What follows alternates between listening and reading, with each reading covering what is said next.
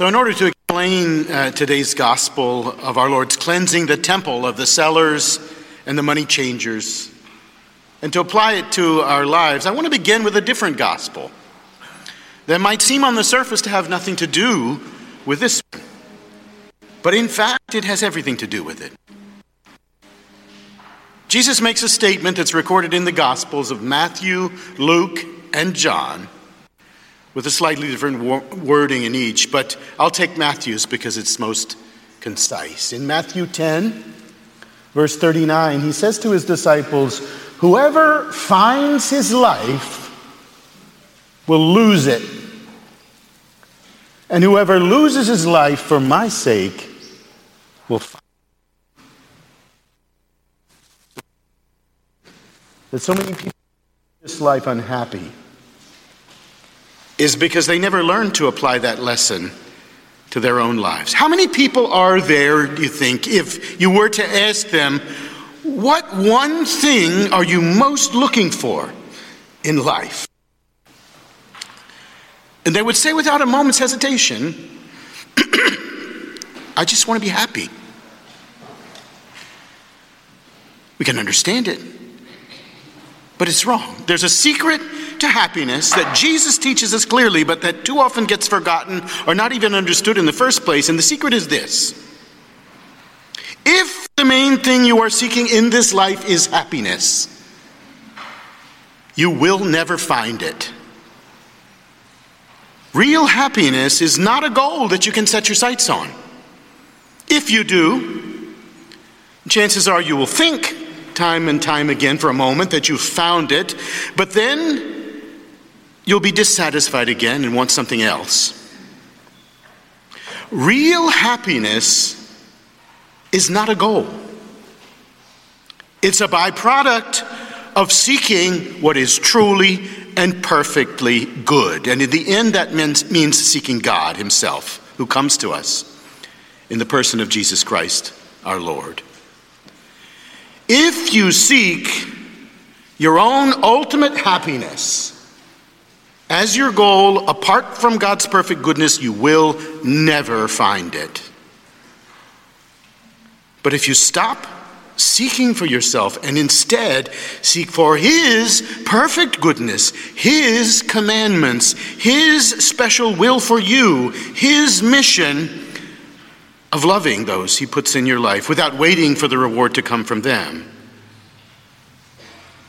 Then you'll experience every day, even when you suffer, the greatest and deepest happiness that can ever be had in this life. Unfortunately, even as we listen to Jesus' words, throughout our lives, it's so hard to get this right and so easy to forget, or only to do it halfway. We do it halfway when we go to Jesus only as a kind of vending machine where we plan to put in a few coins and get that happiness from Him. Jesus, they told me you would give me happiness, so here I am. Give it to me. And by the way, for happiness, I need A, B, and C. You know, you see how that's not yet getting it. If happiness itself is still the goal, instead of that, the trick, if you will, is to let go of the desire for happiness and let Jesus and his kingdom be the only goal, to throw ourselves away into his arms for whatever he wants of us, whatever he'll do with us. And that's when, almost magically, we find that the happiness we've stopped looking for as a goal is suddenly ours in abundance because that perfect happiness is not just something that Jesus gives, it's what He is. When God gives His people the commandments, it might seem that He's taking away things that might make us happy. But no. Those commandments are there to take away the false gods that can never make us happy. Honor the Sabbath day. Because looking either to your work or to your entertainment for happiness will only leave you empty. Giving God his due is what will fill your soul with peace and joy. You shall not kill because What's standing in your way to your happiness is not the other person that you want to get rid of, it's your own smallness of heart. You shall not commit adultery because sex is not what will give you ultimate happiness. It'll give you true happiness only when it's the expression of a lifelong and total gift of yourself to another, and not just a momentary explo- exploitation of someone else or each other for pleasure of the moment. You shall not steal, and you shall not covet, because it's not things that'll make you happy, but the holy use of the things that God has given you with gratitude for those things. You shall not bear false witness because living a lie will only ever cause you to be, live in fear of being exposed. Well, the truth is what sets you free, even if it's unpleasant for a moment. Happiness never comes from going after the things we only think we need in the moment. It comes from letting go of all of that and being content with what the giver of every good gift sends us when we seek His will above everything else. Now let's move on to the scene, that scene in today's gospel, the cleansing of the temple. What does our Lord Jesus find when he walks into the temple in Jerusalem? He finds people who are doing the very opposite of living the kind of faith that we've just been talking about. In the very place where the law of Moses had prescribed that they should come and put their offerings before the Lord, as a symbol of their own offering of their whole selves to them to him unconditionally they had found ways to turn even that into a selfish pursuit of their own profit as the truly faithful believers came to offer their sacrifices in the temple in those days symbolized by the oxen and the sheep and the doves those temple vendors had discovered what seemed like a work of genius. They could make a, another kind of killing. Selling the animals that the people wanted to be able to give as an offering, and then taking the same offering back to sell to still others. 100% profit margin. Genius, isn't it? Congratulations, merchants. You just made a fortune. Only in the process, you lost your souls because you were seeking what was just money not God's glory.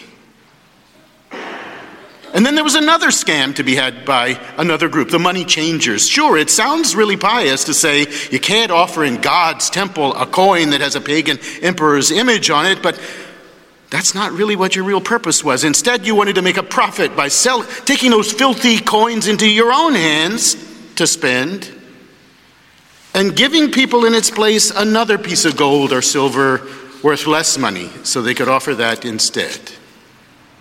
Again, you made a huge profit, but in doing that, you lost what really mattered. You know, it wasn't hatred of those money changers or sellers that brought Jesus to drive them out and spill their coins and turn over their table. It was frustration for their sakes when he saw them going after the things that would never satisfy their souls, their filthy, dishonest profits, at the price of forgetting the glory of God that is the only thing that could have given them real joy. When you just try to use even God for your earthly advantage rather than seeking His will and His honor. You end up winning your own game. The trouble is, it's the wrong game. And again, real and lasting joy comes not from seeking our own advantage, but in losing ourselves for the sake of God and His goodness, His kingdom. The Holy Spirit puts this story before us today in the gospel not so that we can look down on those sellers and money changers and think of how evil they were. He puts that mistake of theirs before us so that we can see not to make the same mistake of thinking of God just as a tool for our own advantage or a market where we can go to pick out our own self made ticket for happiness and take it home only to find that it's not the happiness we wanted. To expect God to give us true happiness apart from himself is as contradictory as asking him to draw a square circle. God cannot give us happiness apart from Himself because there's no such thing. Happiness is not something He gives us. The only real happiness is God Himself. If we seek happiness instead of Him or apart from Him, we condemn ourselves to misery. Not as a punishment, but as a law of reality. If we seek only Him, on the other hand, and throw ourselves without condition into His hands without thinking first of our own happiness, then happiness is really ours forever. It's as simple as that. It's simple, but it's not easy. In fact, St. Paul tells us most of the world thinks that that message is foolishness.